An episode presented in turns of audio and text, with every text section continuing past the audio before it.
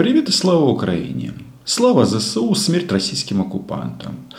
8 мая 2022 года. И знаете, пришла печальная новость. Цитирую. В спецоперации на Украине погиб известный танкист из Бурятии. Бата Басанов с командой еще год назад прославил Россию, а теперь э, сгинул на бескрайных украинских просторах. Мог бы жить и жить, но неожиданно умер. Что интересно, уходят-то лучшие, причем вот теперь внимание российским мамам засекаем. Этот российский солдат погиб 14 марта, а тело на родину доставили только и похоронили 6 мая. Вы видите, какой срок доставки. Когда я говорю о том, что уходят лучшие, это не фигура речи. Я так понимаю, что танкового биатлона в России теперь не будет, потому что таких сообщений а, все больше и больше. Вот, пожалуйста, Чемпион по танковому биатлону из Дагестана подорвал танк и спас жизнь экипажу. Ну, про это геройство фальшивое мы читать не будем, это не имеет значения. Вопрос в другом. Значит, смотрите. Дагестанцы, буряты умирают в Украине, а Владимир Путин поздравляет украинцев. И это не фигура речи.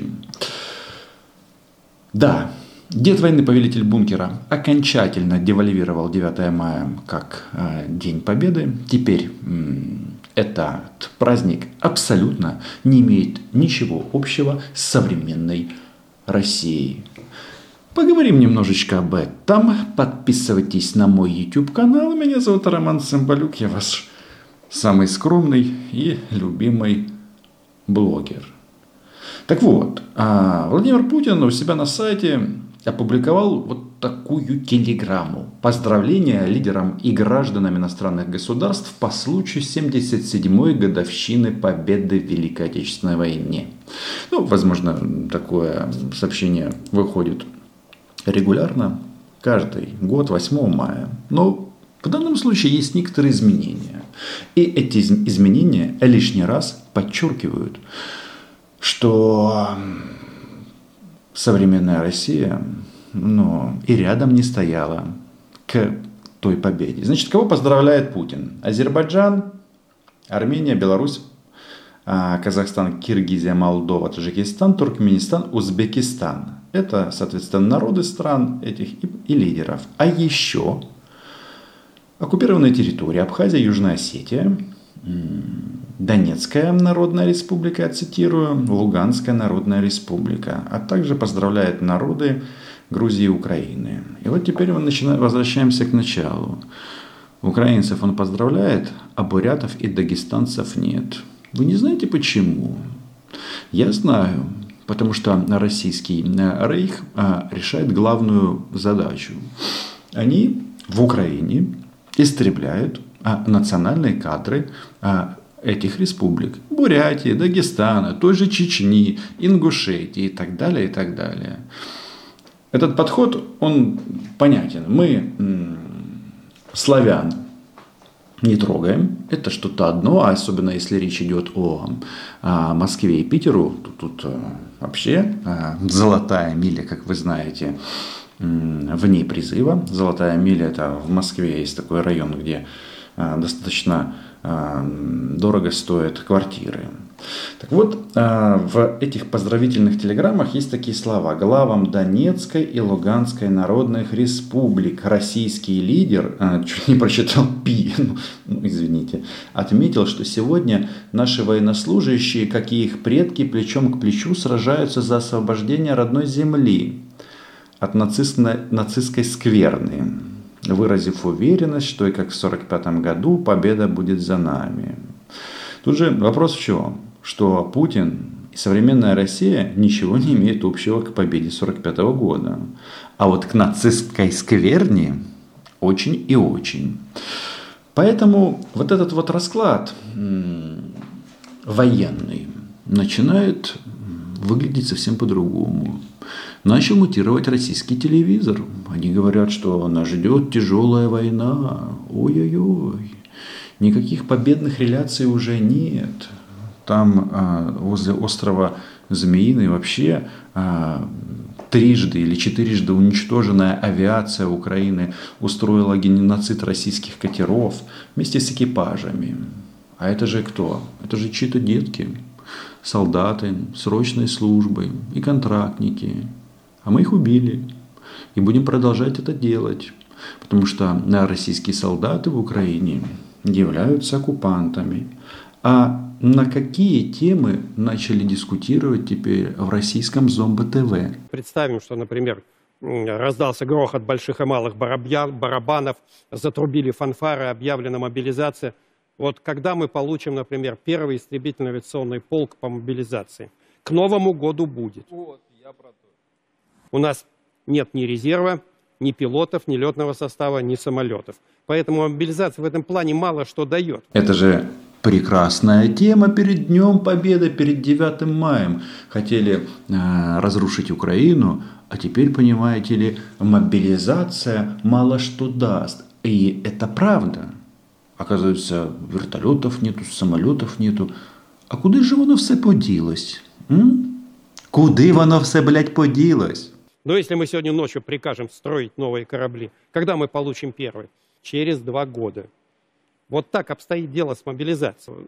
Поставим задачу сформировать, например, танковую дивизию. Когда она будет готова? Э, ну, я скажу, М-90 это как минимум. И то она не будет оснащена современным вооружением, потому что в его запасов просто нет. В России нет, а у Украины запасы есть. Эти запасы безграничные.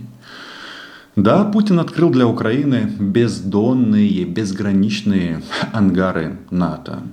И артиллерия американская, французская, немецкая и многих других стран уже работает в Украине. Ее будет все больше и больше. А тут такие словечки, что же делать, мобилизацию проводить нельзя.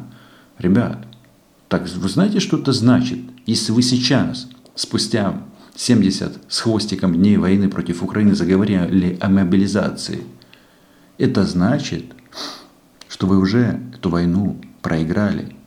А посылать людей, оснащенных оружием вчерашнего дня, на войну 21 века, сражаться с оружием НАТО, которое соответствует сейчас всем, так сказать, мировым трендам, ну, наверное, тоже будет не совсем правильно. Конечно, восполнять потери надо. Потери? Потери? Так на Змеином же никто не погиб. Или эта опция о том, что потерь нет, уже не соответствует действительности. А почему тогда президент России молчит по этому поводу?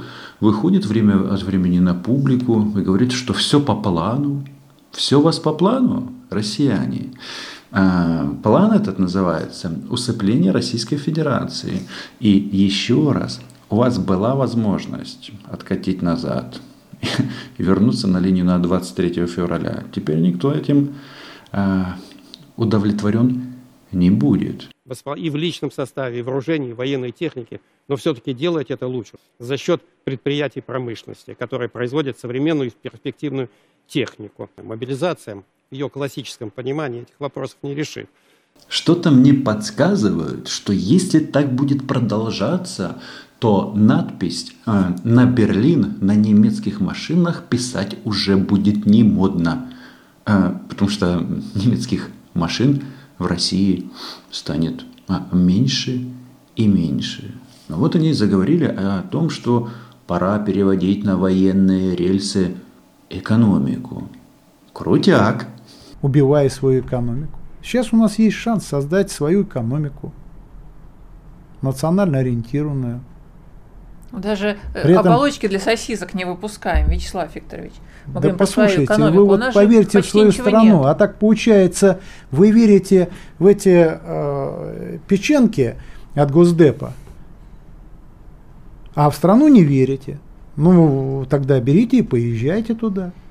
Да-да, Володин молодец. Говорят, что нет оболочек для сосисек, а в ответ – ты продалась, падла, Госдепу. М? Между прочим, я еще раз обращаюсь, а, а, а, возвращаюсь к этому интервью, потому что это же радио Рейх, комсомольская правда. Нынешняя система, экономическая рыночная система, непригодна для решения задач э, обеспечения действий вооруженных сил и вообще страны в этих условиях. Это что получается? Дядя Вова, который позвал вас в последний бой, не подготовил их страну к войне? Ничего себе! Я вам еще раз, а, вдумайтесь, это же российское государственное телевидение. Они говорят, что страна к войне не готова. А че ж вы, падлы, сюда полезли, а?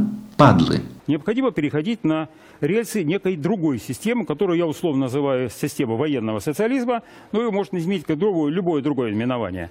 Так или иначе, речь идет о том, что все, без исключения, стратегические ресурсы, как земля, предприятия, все остальное, должны находиться под государственным контролем. А знаете, что это означает? К чему вот этот вот а, недовоенный эксперт, которого я знаю лично, к чему он ведет? Он говорит о том, что а, не будет не только оболочки к сосискам, будет вместо этого кое-что другое. Хотели Советский Союз, а здесь э, не только колбаса. Даже противники вот этой буквы Z должны понимать, что если они рассчитывают, что их пощадят, нет, их не пощадят. Нет, это все по-серьезному уже. Это в случае чего концлагеря перевоспитания, это, так сказать, стерилизация, это, это, все, это все очень серьезно. Мы уже все поняли, что очень все серьезно. И чтобы победить, придется убить еще много россиян, а, пока они не поумнеют. Но других вариантов нет. А почему я говорю о том, что их надо, надо уничтожать и уничтожать? Потому что они не скрывают своих целей в Украине. Это убийство нас, убийство мирных граждан, не только военных, и разрушение инфраструктуры. Это делается абсолютно осознанно. Ну, какие разговоры на, на телевидении Рейха? Э, вы анализировали вот хотя бы даже объемы огневых задач, которые решает сейчас наша артиллерия. Тысячу 500-600 огневых задач. Каждая огневая задача – это минимум 40-50 снарядов. Умножим. 50 тысяч снарядов получается в день, на всякий случай. Вы слышите, что это падла говорит? Эти снаряды летят в нас, в наши дома и наши города. И пощады им за это быть не может. Э, ракетные залпы, да, их надо производить. В день расходуется от 5-6 там, до 10-15 ракет. Так, их надо производить. Мы столько произведем сейчас в день, 5-6. Поэтому уже даже сейчас, вот в этих условиях, при этом конфликте, нам нужно экстренно, экстренно переводить промышленность, нашу промышленность, ну, как на военные знаю. рельсы. Какие-то совсем странные разговоры перед 9 мая. Мобилизация, перевод промышленности на военные рельсы. А следующий этап будет э, выглядеть примерно так – когда вот эта вот банда переедет из эм, студии на поверхности, перейдет в бункер и будет рассказывать о том, как доблестно российская армия защищается от а, войск а, Воронежской Народной Республики. Может быть, поэтому в Воронеже парад пройдет 9 мая без техники. Куда же техника делась из Воронежа? Куда, куда? А, украинцы ее уничтожили вместе с экипажами. Привет, Бурятии. Но еще раз, значит, понимание преступлений российского государства в Украине здесь а, мы а, фиксируем очень четко. Александр Викторович, но да? получается из-за ошибок политиков, из-за того, что они не смогли договориться в свое время, не приняли какие-то условия и так далее, сейчас ежедневно гибнут э, не только, ну, и, во-первых, солдаты ВСУ, да, условно говоря, и наши солдаты, их нельзя пристегнуть никакому политическому движению. Это просто призывники. Ну, с нашей стороны нет призывников, с их стороны призывники. Вряд ли они там все фашисты. Я бы сказал так, на крейсере «Москва» нет призывников. Нет крейсера «Москва», нет и призывников. У нас, у нас мобилизированные Это немножечко все-таки другое. Но говорит он о другом. Он говорит о жертвах, о том, что политики не смогли договориться. А какие же политики не смогли договориться? Они начинают крошить завуалированно батон на деда войны Владимира Путина. Сад, но тем не менее делают это.